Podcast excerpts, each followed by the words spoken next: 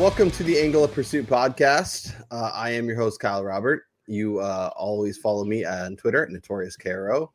Brian Twining. Uh, we are here to talk some dynasty, some uh, rookie drafts, um, and Jared Small is here to help us do it. So uh, I was gonna do like a random draft order to see who goes first, but Jared, since you're the guest, you get the you get the honor of, uh, of the one the one on one.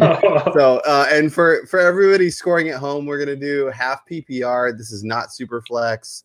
Uh, so I want to, and I know I uh, Jared said, oh, in PPR, I'm going to go with Clyde Edwards-Helaire. in standard, I'm going to go with J, uh, with uh, uh, Jonathan, Jonathan Taylor. Taylor.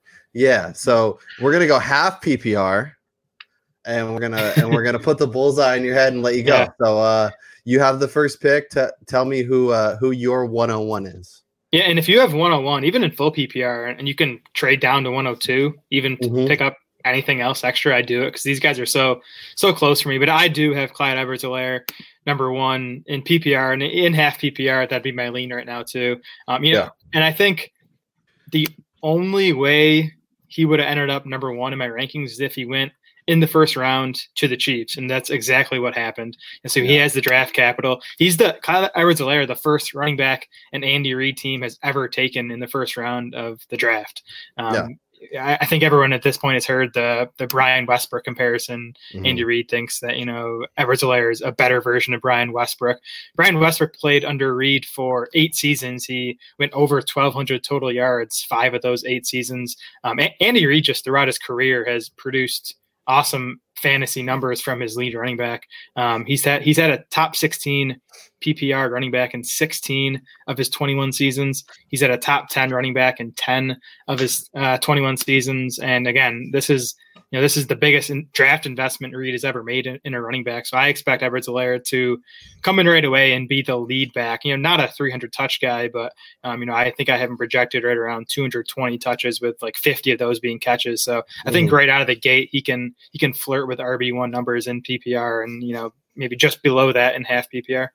Yeah, I, I, think it makes a lot of sense. As you mentioned, the draft capital is really important. And I guess before we keep going on him, in general, like obviously you want to see that draft capital, you want to see the team investment. But when you're kind of picking, you know, splitting hairs and deciding you're doing your rankings for rookies or whatnot, uh, how important is that draft capital to to where you kind of ultimately follow these players? Yeah, it's important. I mean, I think um, if you if you look historically, draft capital is probably more correlated with fantasy production than anything else. Um, it, it, doesn't, and it doesn't necessarily mean that players better. It's just if you're picked high, you're going to get opportunity. You're going to get more prolonged opportunity, even if you struggle out of the gate. So yeah, draft yep. capital definitely impacts my rankings when I'm going from you know pre-draft to post-draft. For sure, and and Brian, you know, I I think like like he, like Jared said, there's there's a couple guys, and if you went any of the directions, I don't think it's crazy to say, and that's why trading back probably makes a lot of sense if you have someone who's really strong and wants to come up and and, and pay for that pick. Uh, but Clyde Edwards-Helaire, we you know Damien, we talked about it a few times, but the Damien Williams experience, like they've been trying to replace him and they're throwing different options, and they brought in LeSean McCoy, and uh, I, he, here goes Andy Reid again. So uh, yeah, I think I think he's a great fit in this offense. I think he's going to do a lot, and obviously the Chiefs were in a spot where they had so much talent all, all over the field that they could be a little more aggressive and kind of find a guy that fits their offense so perfectly. Yeah, I actually think he he slides into probably the largest workload of the top three backs there, just kind of because how you alluded to how they've been trying to replace Damien Williams. I mean, they even brought Spencer Ware back, who he was kind of non-existent through most of last season. Um, it, you know, in regards to what he's looking at in terms of touches, I, we're not looking at like a 20 touch a game guy, but just the fact that their offense is so explosive, you know, him him averaging about 15 touches a game is pretty high. And the fact that they're going to be in the red zone a lot, I think mm-hmm. I could see him putting up double digit touchdowns as a rookie, even with, say, a, a shared workload with Damien Williams. Yeah, no, I, I, I can totally see that. And, and it's definitely, uh, definitely makes a lot of sense. So Brian, I'll let you, uh, I'll let you take the second pick. Uh, you have the one out.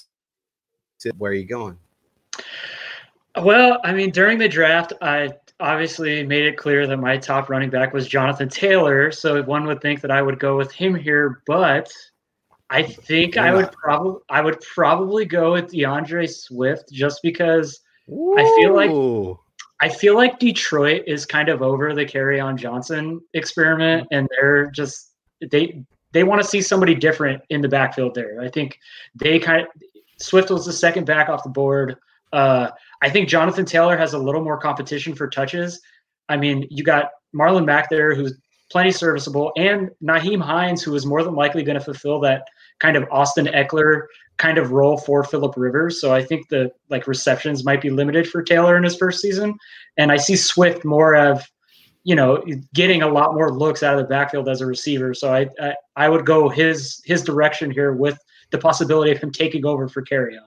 Yeah, no, I mean, uh, Jared, I know you were tweeting out some stuff earlier, so hit, hit us with those nuggets. But uh, I, not a direction I would have gone, but I, I I totally get it.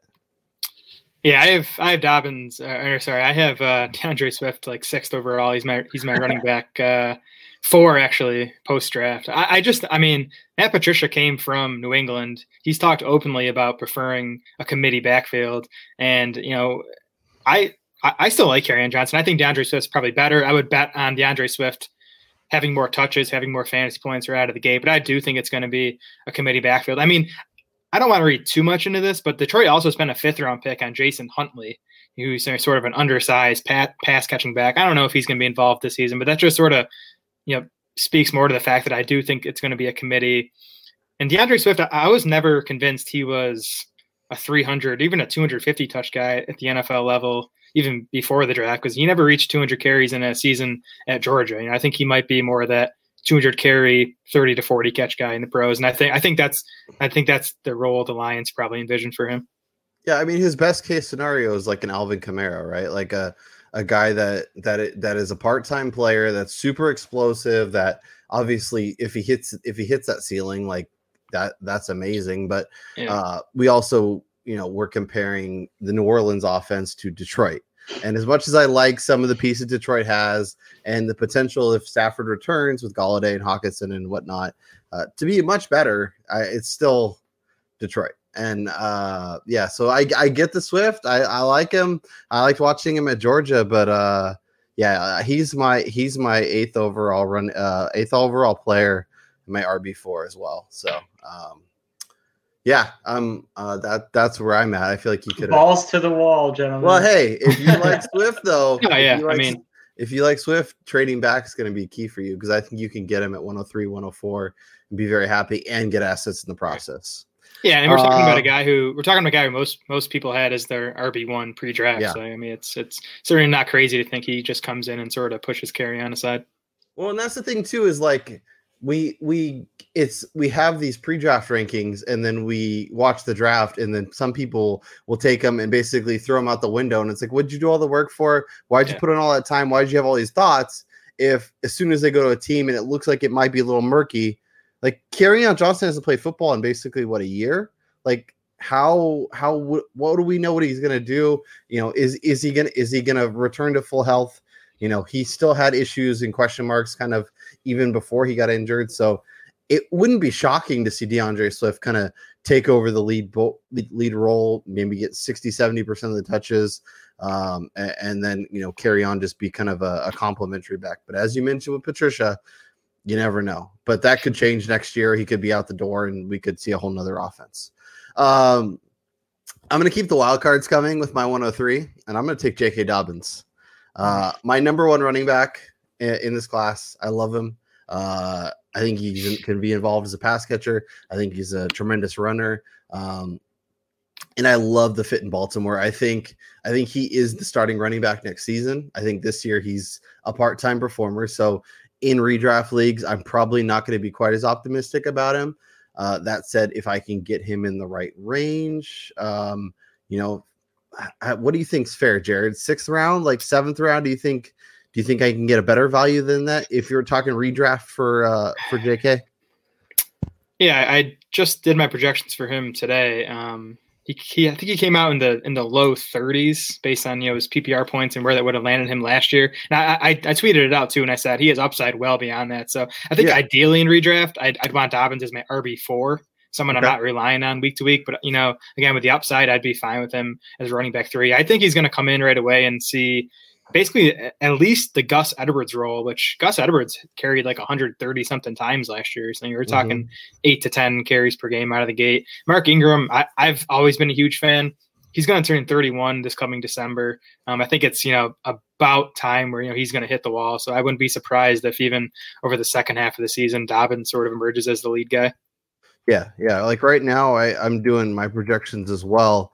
Uh, I have him penciled in for about almost 150 rush attempts, 700 yards, three to three or four touchdowns, um, and then I think he can be involved in the passing game as well. So, uh, yeah, I'm I'm pretty optimistic. Like I think he's a guy that like I traditionally like to wait on running back. So if I can get him as a guy with upside and then take some more safety guys, even if it means taking them later and, and taking Dobbins earlier, I'm happy to do that. But as a dynasty asset, like I'm still comfortable taking this guy as my 101. I think the upside is absolutely there. And like I mentioned, you know, if you look at Mark Ingram's contract situation, they can yeah. easily cut cut bait after the season and he could be the feature back with Lamar Jackson and and we know how important that can be. Uh Brian, how how we feeling so far through three picks? I feel good, man. You know, I got a running back. I, I like D'Andre Swift's potential. I like you said, if they somehow uh, decide to go a different direction than Patricia, I think we're looking at an offense that would probably take take shape as more somebody who would be looking to utilize one guy as opposed to a rotation, and that would kind of propel Swift into yeah. the lead role. Especially with Trevor Lawrence under center next year. He's going to be playing uh, in New uh, England. Oh, I can't wait. All right, Jared, we'll we'll go back to you. It's like a regular rookie draft. You're you're back on top again. Uh, where are we going with the 104? I think you're I think you're yeah, pretty you guys, with. You guys let me get JT at 104. Yeah, and I'm I'm ecstatic. Um, I, I I think people are still underrating how good this guy is as a ball carrier. Um, averaged 151 rushing yards per game over his three seasons at Wisconsin, 6.7 yards per carry. We know he blew it up at the combine, tested as a 90th percentile spark guy. Obviously, the the knock, and I guess ball security is knock. I don't ever worry about that stuff. I think it's a bit random, and I think it could definitely be corrected. Uh, we've seen plenty of guys, you know, Tiki Barber comes to mind who couldn't hang on to the ball, then he got that fixed. So I'm not worried about that. The the concern with Taylor is the pass catching.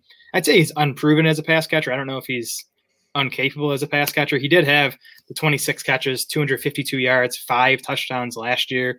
Um, he was actually 14th among draft eligible running backs in yards per route run, according to Pro Football Focus. He was ahead of guys like D'Andre Swift and Clyde Edwards-Helaire. So I think I think there's pass catching upside there, but you're drafting him for the rushing upside. You know, I think this is a guy capable of like winning NFL rushing titles in the next mm-hmm. couple of years now, especially in this spot in Indy behind that offensive line. You know, I think it was a top five O line last year. They're returning all five starters for 2020. So um, I think Taylor's going to come in and, and sort of push Marlon Mack aside um, and, and, sort of be the clear lead ball carrier right out of the gate.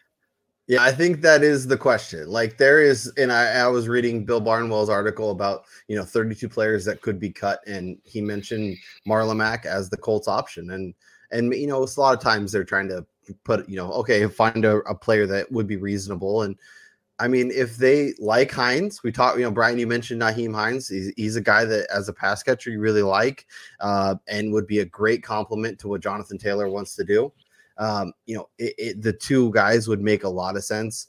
I guess my concern going in my I have two concerns. I guess if Marlon Mack stays, what does that kind of share look like? Initially, it may be a little more 50 50, but you know, Jonathan Taylor is a stud. Uh, but Marlon Mack's shown a lot when he's healthy, when he's on the field. Um, and then what does this team look like post Philip Rivers? Because obviously I like the idea of Rivers being there and what he could do. And you know, we'll talk Michael Pittman hopefully and uh, kind of the way the offense is shaken up. But um, like there's also a scenario where they're going to a rookie quarterback or and and the offense isn't coming quite as as nicely but with that offensive line and with Jonathan Taylor's talent um you know I, I get people taking him as their 101, and I wouldn't fault anyone who does that. I I could completely agree with that. As as we were talking, like during the draft, I had Jonathan Taylor as the best running back in the class, just as a pure runner and kind of like Jared said, you know, he wasn't really used in the passing game, but we did see him get increased looks this past season. And yeah. it's not like he was inefficient by any means.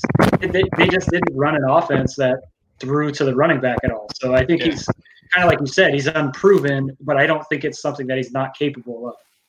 Yeah, good old good old Wisconsin uh, quarterbacks. You know they can they can't really throw it. So yeah, I mean Melvin Gordon didn't put up big pass catching numbers at Wisconsin, and he's turned into nope. a you know above average pass catching back as a pro. Oh, to- totally, totally, and uh, you know that I could totally see like 30, 30 to forty catches within his first couple of years as a as a as that's, a season long. That's all you need when you're rushing for fifteen hundred yards. Yeah, fifteen hundred yards, ten touchdowns, add another 20, 30 catches, you're you're golden. You're looking exactly. at a RB one for sure. Uh, all right, Brian, you're back on the clock. Uh, are we gonna are we gonna keep this running back train going, or uh, are we gonna switch up positions? No, I'm gonna go with the pick that I kind of lamented during the draft, and I was very upset about. But I think I'm gonna go CeeDee Lamb. I mean, wow. it, it, out, out of all the receivers, I think he's the most skilled. I think he's stepping into a situation where, although he's kind of the third option right now, his skill set is set to be able to break off huge gains. I mean, even if he's going only getting five to six looks a game. He's bound to break one every other week. And then eventually we'll see what the Cowboys do with Michael Gallup if they decide that they want to go with Cooper and Gallup.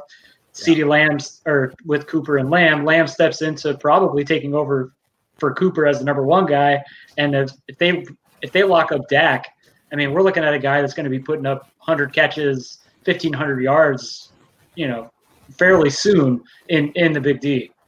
Yeah, I'm I'm really curious. I think uh, obviously on draft night we look at this team in, in sort of a, a, a, narrow focus, and you go, "Oh, we have Cooper and Gallup, and what do, what do you need another awesome receiver for?" But like, I was I just started my Cowboys projections, and I'm looking at like Zeke, Amari, Gallup, and nothing else. Like, obviously we like Tony Pollard's potential and kind of throwing some stuff in, but I guess Jared, where where do you fall on this? It, it is is Lamb your number one wide receiver, and, and kind of you, how much of an impact do you think he could have in an offense that has so many uh, you know other pass catchers? Yeah, Lamb's my uh, wide receiver one, and I have him fourth overall. So I, I like the pick from Brian here at 105. Um, I mean, just talking about immediate opportunity, Randall Cobb saw 83 targets last year. Jason Witten leaves behind 83 targets. You know, I'm not sure that's a number Blake Jarwin's going to get to. So, I, you know, I think there's there's a, a path to Lamb even hitting triple digit targets this season. Um, yeah. and, and just being in this passing game. I mean, this basically any metric you look at, this was a top five passing game last year. And I think with guys like Cooper and Gallup on the field, you know, Lamb's efficiency should should be awesome in Dallas. Um, and then longer term, I think he's talented enough to emerge as Dallas's number one wide receiver. You know, even maybe by 2021. And then Amari Cooper's contract, if you look at it, Dallas can get out of that pretty easily after um, 2021 if they want, and Michael Gallup's going to hit for agency at the same time. So, I mean, I, I, think within two three years, there's a decent chance Lamb is Dak Prescott's number one wide receiver. Yeah, and that's that's something I definitely want because I, it, especially as Amari ages, if they decide to keep him around, I could see him kind of falling back as more of an, a, a, second option in that offense with Lamb emerging.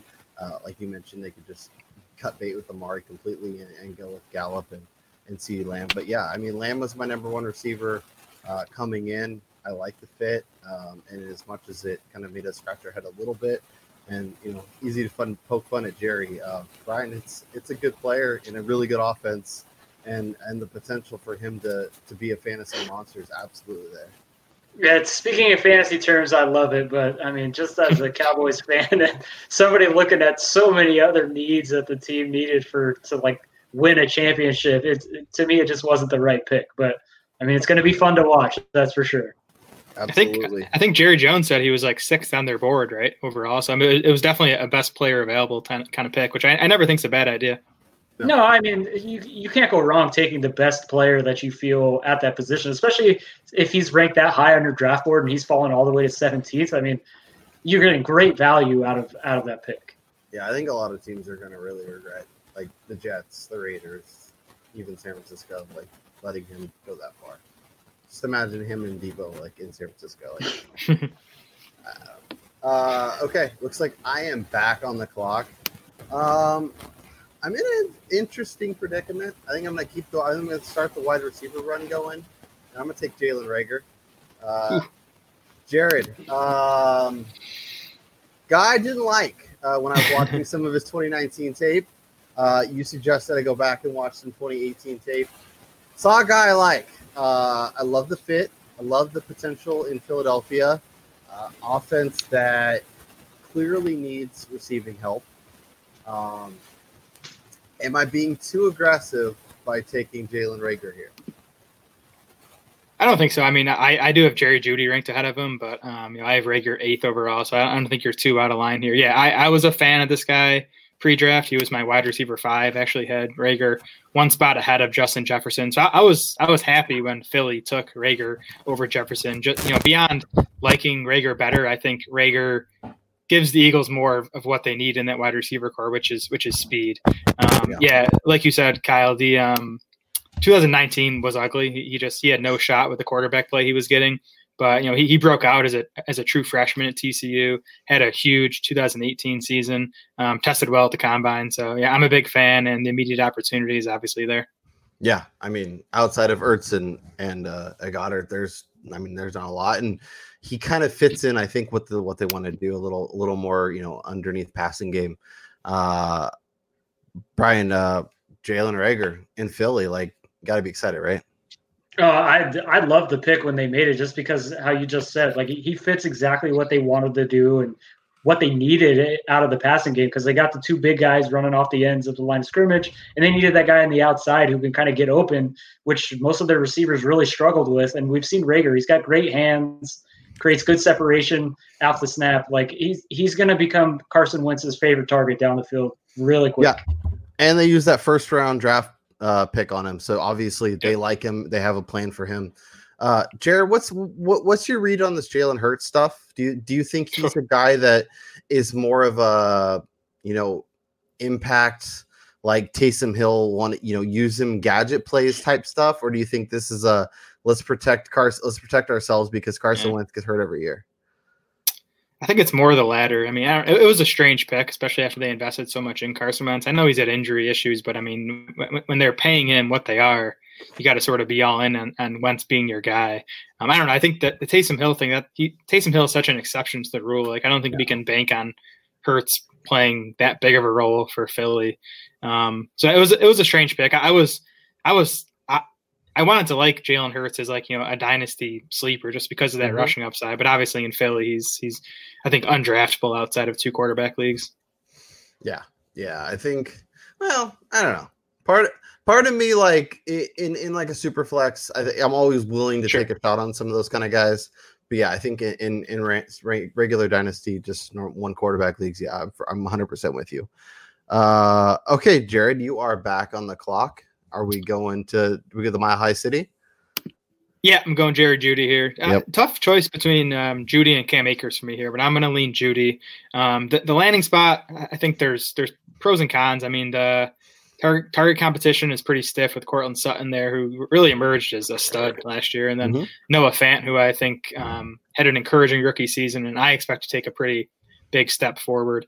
Um, I mean, beyond that, though, I mean, KJ Hamler I like, but he's not going to be a high volume guy. So I do think there's a, a, pretty clear path for Jeudy to be right there with Fant as the second option in this passing game. The biggest question, obviously, is Drew Lock.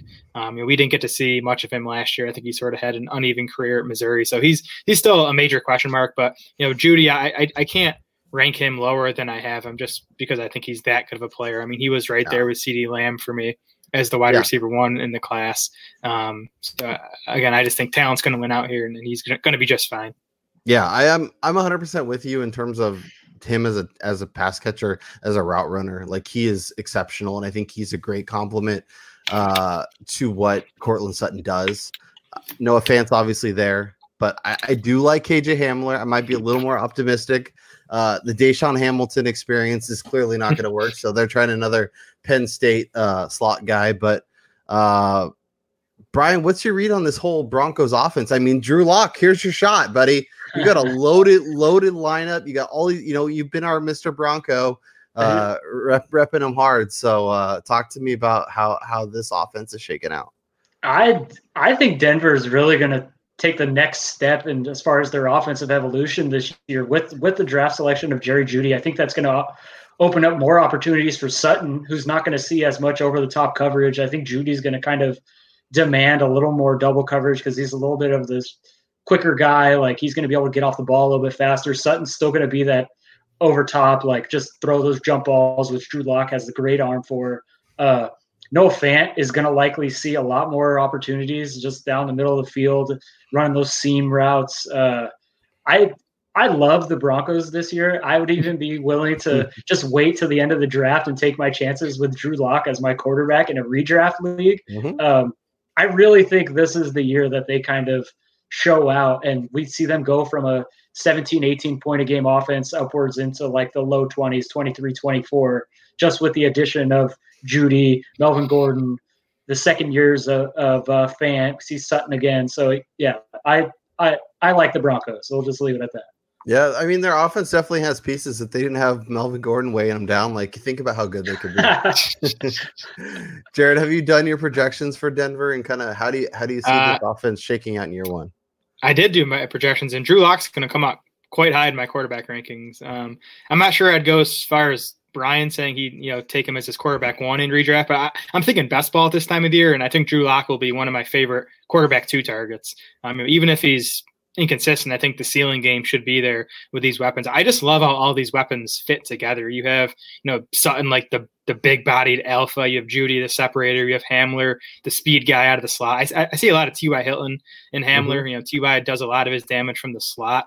Um, and then you know you got Fant, and then you even got Albert Okwuegbunam, who you know if something happens to Fant, I think Albert O sort of can step into a similar role as that speedy tight end.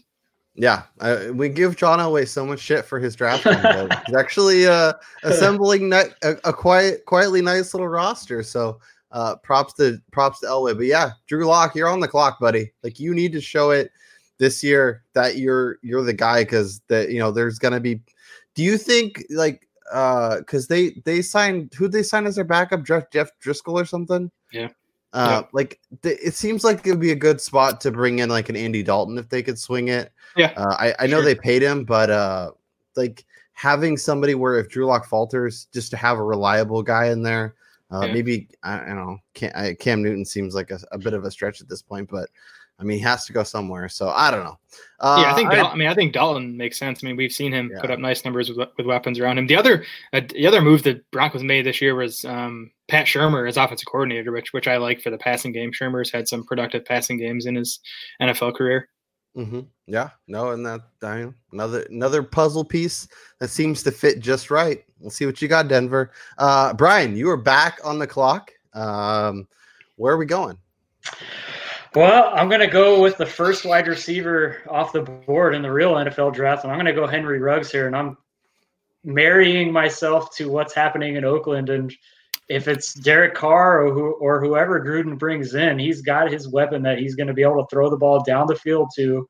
And if they can get some sort of rapport going, I, he steps right into wide receiver one kind of opportunities because we saw Tyrell Williams. He's kind of a complementary piece. He's not the guy that could just kind of take over a receiving room. Uh, with Josh Jacobs back there, we all know teams are going to have to defend against the run because they're they're kind of built off the running game, and they're going to be a lot of opportunities for play action passes, which is going to leave downfield opportunities open, very similar to what Kansas City does with T. Uh, Tyreek Hill. So I love the opportunity to take a guy who can just run past everybody and just get open for big armed quarterback. Jared, where are you at with Ruggs? Because obviously this is a guy, obviously the first receiver off the board, so he's got the draft right. capital. Uh, a guy that you know was kind of in that second tier, right behind Lamb and Jeudy for most people. Um, but now he's a Raider. Now he's with Derek Carr. Like how how excited yeah. can we how excited can we get about him? You know, obviously has potential, has a ton of things that make you, you know, pop off the page, but I just I can't I can't get quite get there. So I, I spent most of the pre-draft process bashing Henry Ruggs. Um, I think I, I, think he was my he was my wide receiver seven pre-draft. Um, I, I, you know guys with his level of college production just don't tend to hit at the NFL level. And I know we played with a fellow first rounder in Jerry Jeudy, and you know maybe two other first rounders next year in DeVonta Smith and uh, Jaylen Waddle. But even factoring that in, I think Ruggs's college production was underwhelming. Um, that said, if you can get him at you know what was it one eight here, and I've seen Ruggs going in the early second round of some dynasty drafts. I think that's a fair price. I think I, have gotten close to where you know everyone else is on Ruggs at this point. Um, like you said, he has the draft capital. He has an immediate opportunity to lead the Ra- Raiders in targets. I also I think I think Ruggs is a better fit with Derek Carr than you might assume because Henry Ruggs was not a downfield guy at Alabama. He only had four catches of 20 he only had four catches 20 plus yards downfield last season. He did his damage on short and intermediate stuff and then picking up yards after the catch. He averaged over yeah. 10 yards a catch last year. So, you know, that that that's Derek Carr's game. So I think if the Raiders know how to use Ruggs, he actually could fit with Carr pretty well. Yeah, I mean we're relying on Jon Gruden, but yeah, he was a YAC monster, and he has the ability to, as soon as he gets the ball in his hands, to flip a switch and be gone. And and that there's a lot to like, and obviously, uh, you know, the upside is there. Uh, but yeah, I'm I'm I'm closer to you. Like right now, I'm I, I have him as my wide receiver nine, so that tells you where I how oh. I feel about him yeah. uh, probably a little little aggressively too low, but yeah. it's fine. Um, all right, let's keep this train rolling. Um, I'm with the ninth pick, and I think I'm gonna go with somebody that Jared mentioned, uh, and that's Cam Akers, um, a guy that going into uh, Florida State was highly, highly touted. Obviously, that offense has been a mess for a couple seasons, and and Cam Akers saw a lot of eight and nine man boxes, uh, not a lot of opportunity to run the rock. Um, but this is a guy that Devy owners will tell you that they've been stashing for a long, long time. I I have a share myself. Um, I think in terms of opportunity and in terms of fit, this is a great landing spot. I don't feel good about anybody that you know is out uh, in the Rams uh, backfield as we speak. Gurley's gone. Um, you know, we'll see what what some of those other pieces end up being, but I think Cam Akers can steal this job. I think he's good enough to do that. Um, I think this offense should be still pretty good, um, even in a even in a tough you know tough division. Uh, but I feel like if I can get Cam Akers at the back of the first, I'm I'm pulling the trigger every time. I think it's a great spot to take him at, just for kind of the value you're getting there, especially for the first couple years. But I I'd be a little worried just with kind of the Rams we're seeing. Their offensive line is aging. They're losing some pieces. Uh, they weren't as successful towards the back end of last year, so that kind of that pizzazz that we saw out of the offense of the first year under Sean McVay has kind of worn off. Teams are kind of figured out how to defend against that old little zone read one cut offense that he was running with those three wides all the time. Um, that would be my only concern back there. And then also we didn't really get to see Darrell Henderson a whole bunch. So I I don't think we just see Akers take over immediately. So I could see them kind of feel it out and ride the hot hand early on. But at this point in the draft, like I think it's a great great value there. Yeah, I agree. I have Akers seventh overall, so I, I think he's good value here. I, I'm with you, Brian. I think the biggest concern with Akers is the Rams' offense. I mean, I think a year ago at this time we would have considered it, you know, a top five offense in the league. I, I don't think we view it, and I don't think we should view it that way anymore. Um, but I, I, do expect Akers. I would bet on him leading this backfield in touches this season. Um, you know, Brian mentioned not seeing a lot of Darrell Henderson last year. I think that's just because the Rams didn't like anything he was doing. Um, we'll see if he bounces back in year two. I mean, I, I never viewed him as like a lead back, anyways. I always thought he was, you know, maybe half of a committee, more more of a change of pace back. Akers has yeah. the the you know lead back size. You know, he handled pretty big workloads at Florida State. I think if Florida State's O line wasn't so bad this past year, we might be talking about Akers, you know, up in that J.K. Dobbins, Clyde Edwards-Helaire, you know, mm-hmm. range of, of running back talent. So um, yeah, I, I think I think this is a good spot for him. Totally. Um, before we move on to the next pick, I just want to kind of pick your guys' brain. Um, obviously, the Rams drafted Van Jefferson. Josh Reynolds is there. Brandin Cooks is not. Jared, do you have a preference in terms of how this may shake out this season, or is this offense kind of taken a step back to the point where that third receiver isn't as appealing as they were in previous seasons? Yeah, well, I think between the offense taking a step back and we saw the Rams start to go with more two tight end stuff in the second yeah. half of the season, and I think um, you know with Higbee's breakout and, and Gerald Everett was having a pretty nice season before he got hurt last year, so I think we're going to see more of that. So I think you're just going to see you know uh, less of the targets head the number three wide receivers way. So I don't expect that guy, whether it's Reynolds or Jefferson, um, to be a fantasy factor this season without an injury to one of the top two guys. Yeah, yeah, nice, Brian. I saw you shaking your hand. Uh, you were, we're in lockstep there with Jared. I think. Uh, oh yeah. Uh, the second, the second tight end is is is is interesting. Also, uh, taking into account the division they're playing in, with Arizona's defense getting they're they're going to be much improved. Both San Francisco and Seattle, like they they have really good defenses as well. So I this offense is just they're kind of on the downturn when for especially a young running back and as a wide receiver, rookie wide receiver in Jefferson's case, like yeah. you want to see an offense that's kind of looking to push the ball down the field and a little more aggressive, which they may kind of deviate from in his first yeah. year. Yeah, plus the whole Jared Goff thing. So that that's uh Jared, you are back on the clock. You have the 10th overall selection. Who would you like? Yeah, Tee Higgins for me. Um, you know, he he was he was one of my guys pre-draft. I like him Damn. just as much, if not more, post-draft. He, he was my wide receiver three pre-draft. Um, I, I, dumped him below Jalen Reagor post-draft just because Rager got the first round capital and, and, the landing spot. I think is a tad better, but I, I love Tee Higgins' landing spot. I, mean, I think he's going to come in right away, and I think he's the favorite to win the number three wide receiver job. You know, he's going to have to beat out John Ross and Auden Tate. Um, Longer term, though, you know, we know AJ Green is on the one year uh, franchise tag. It doesn't seem like he has a future in Cincinnati beyond that. John Ross and Auden Tate, speaking of them, they're only under Cincinnati's control through 2021. So, you know, I think I think by by next year, you know, Higgins probably takes over for AJ Green as you know the the one A one B along with Tyler Boyd, and you know he's tied long term to Joe Burrow, who I you know, I think is gonna gonna be a stud at the next level. Yeah, yeah. Burrow Burrow's ready to succeed. Um, I, I kind of like the direction that offense is heading, and you know, even if AJ Green's like, I could see him being traded before the season starts. I could see him.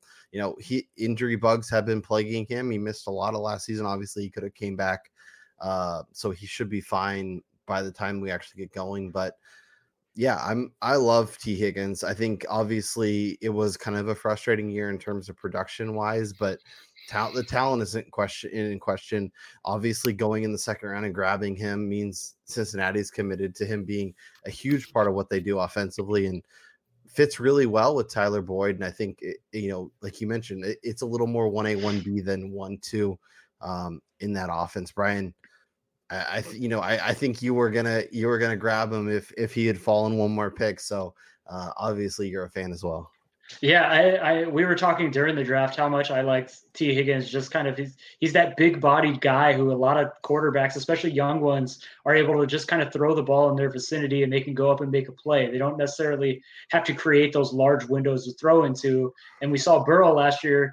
You know, he he trusted his receivers enough to just kind of put it in their area, and these guys would go up and get it with Jefferson and and all those guys and Helaire and Moss. So Ja'Marr it, Chase yeah, I, I like I like Higgins to step into a pretty substantial role right away, just like Jared was saying. And even if AJ Green is there, I could kind of see them phase him out of the offense just with he's kind of aging. He doesn't want to be there. He doesn't seem interested in playing for the Bengals anymore.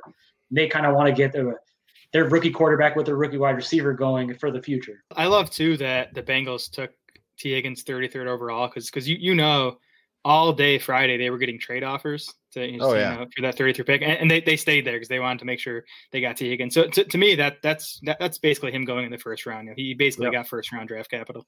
Yeah, and and you know to your point, like the, the, this is a loaded wide receiver class. They could have easily said, okay, we'll move back a few picks, let you take whoever you want, and we'll be happy with whatever receiver happens to fall to us. And they didn't do that. Uh, what's your read on this this offense, kind of in general, Jared? Obviously, last yeah. year was a lot of Joe Mixon, a lot of underwhelming offense. I think it's going to be a little different this year. Obviously, it's a rookie quarterback. Yep. You can only expect so much, but I, I think you know we should be somewhat optimistic about how this offense could look.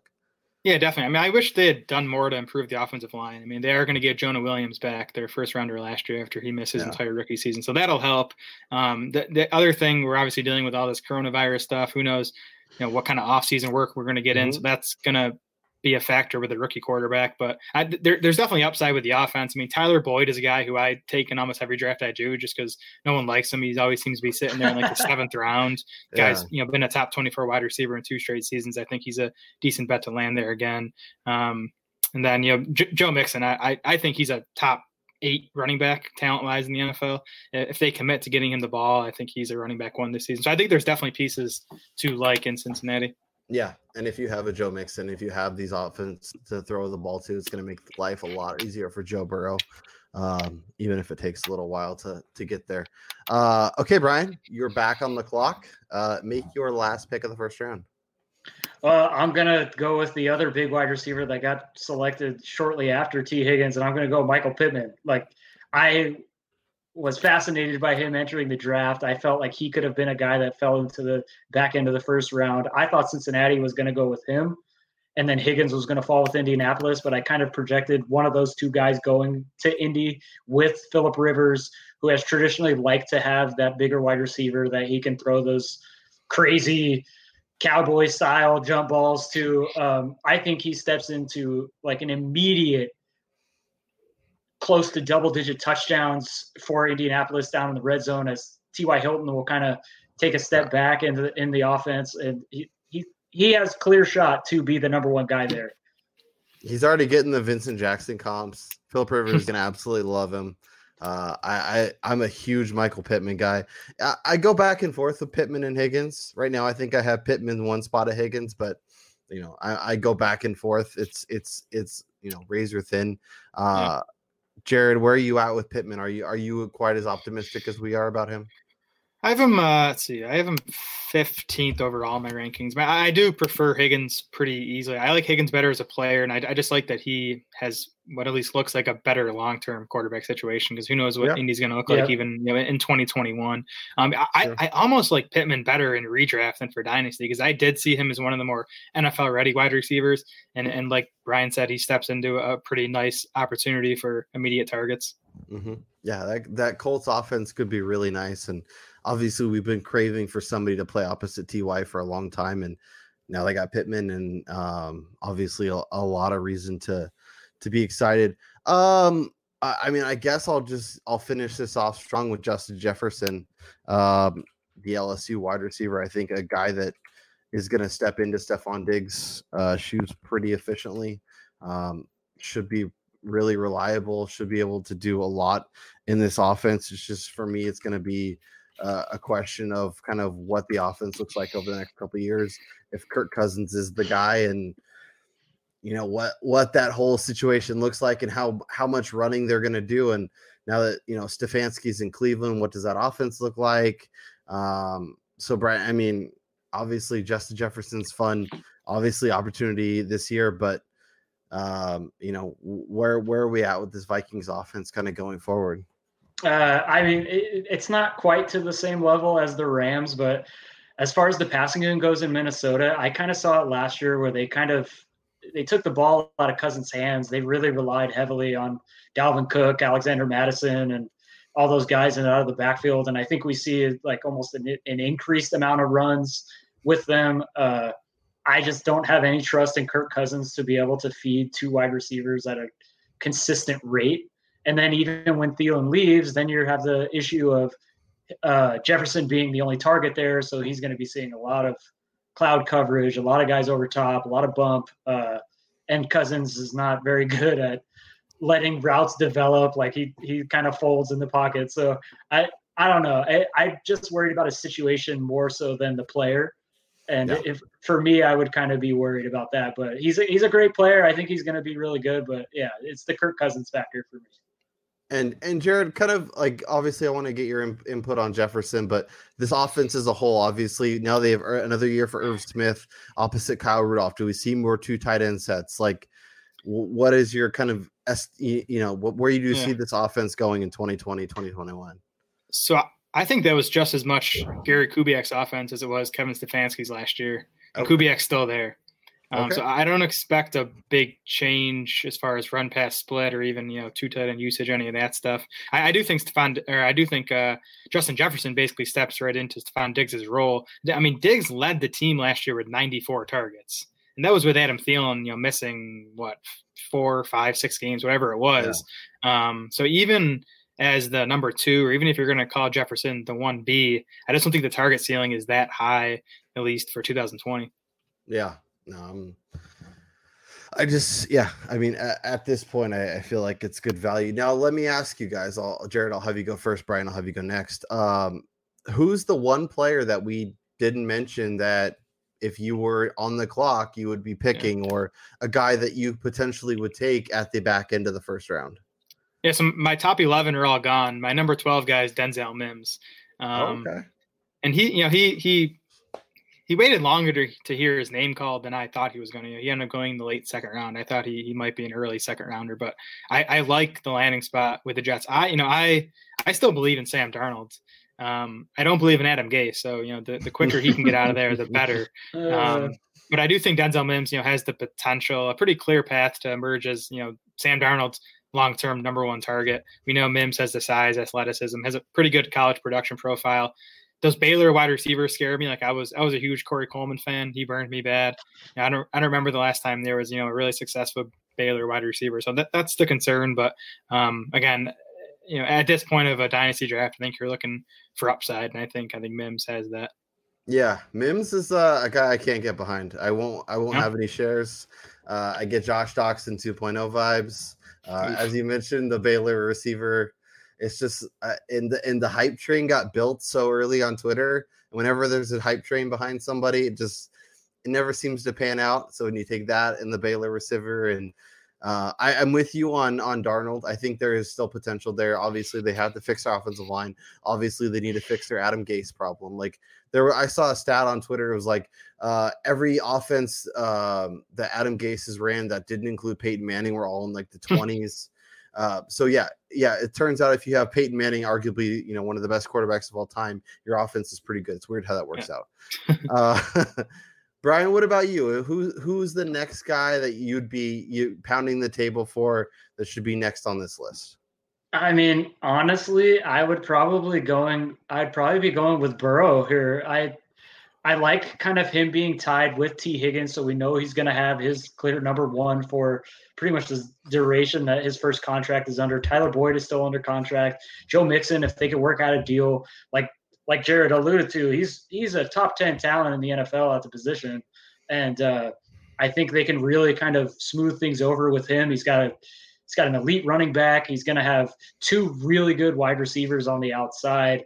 Uh, they're they're building this team around what Joe Burrow succeeds at, which is what we saw him do at LSU.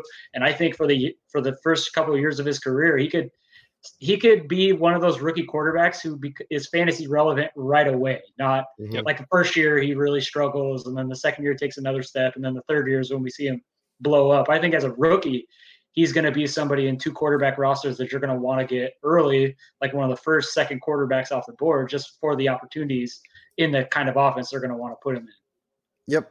Uh, for me, Darrynton Evans. I love him. Ab wow. State, App State running back.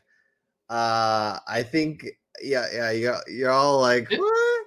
Do you think? Uh, I mean, do you, do you think he's more than a change of pace guy as a pro? Yeah, I, I think he could. I think he could be a feature back. Yeah. And I, I mean, it's inter- I mean, it's interesting with Derrick Henry, obviously, you know, only on the one year deal.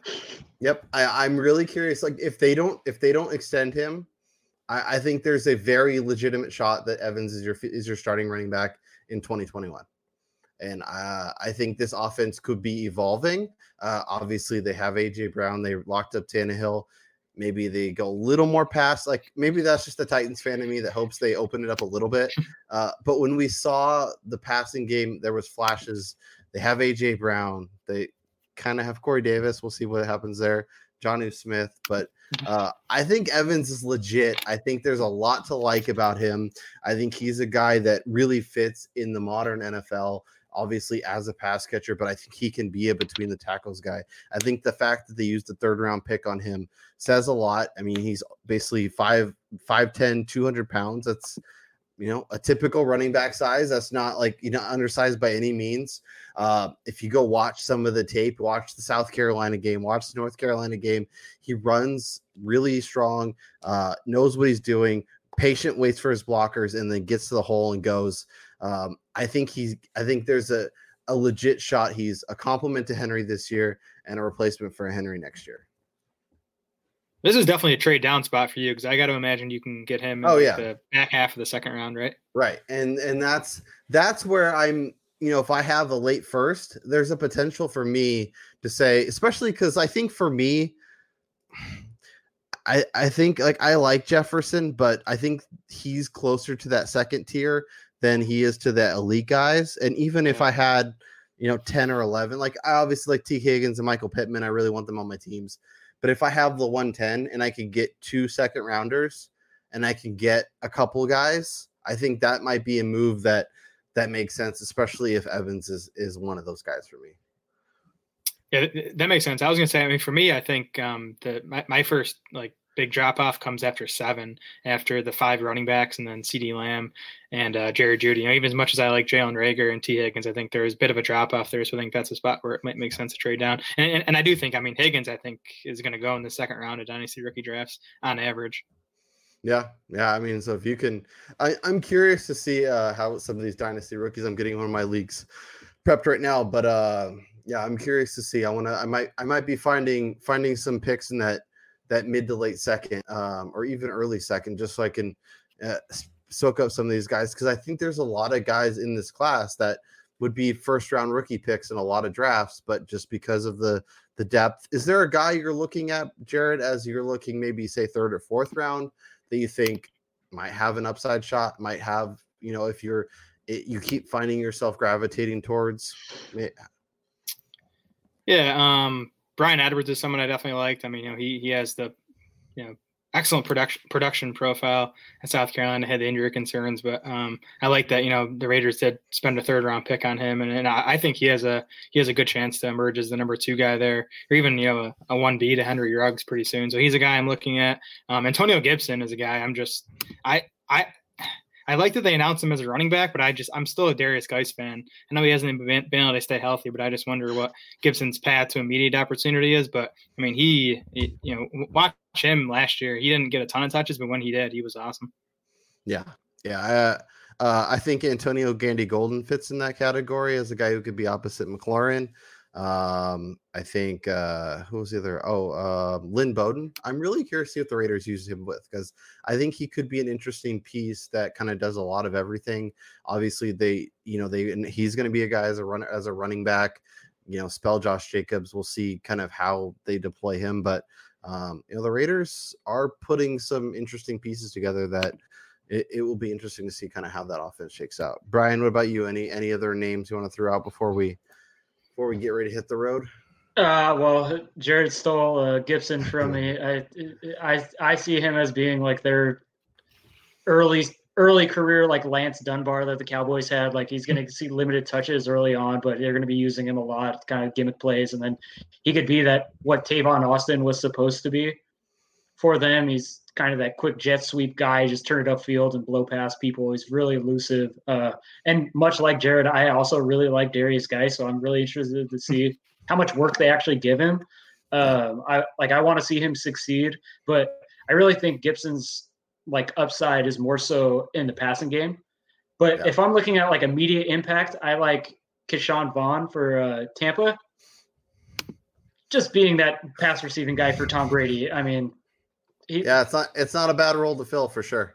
Yeah. Uh, I haven't given I, up on Ronald Jones yet either, though. So. Me either. Oh. Yes, we got Rojo, a, Rojo all day. This is yeah. a pro Ronald Jones podcast, I, yeah. so you're you're in good company. I was so ha- I was so happy to see the the Bucs be a little not not jump into the the Jonathan Taylor, the J.K. Dobbins, the Cam Akers, even uh, pool, and and went with a guy who yeah. can be a compliment.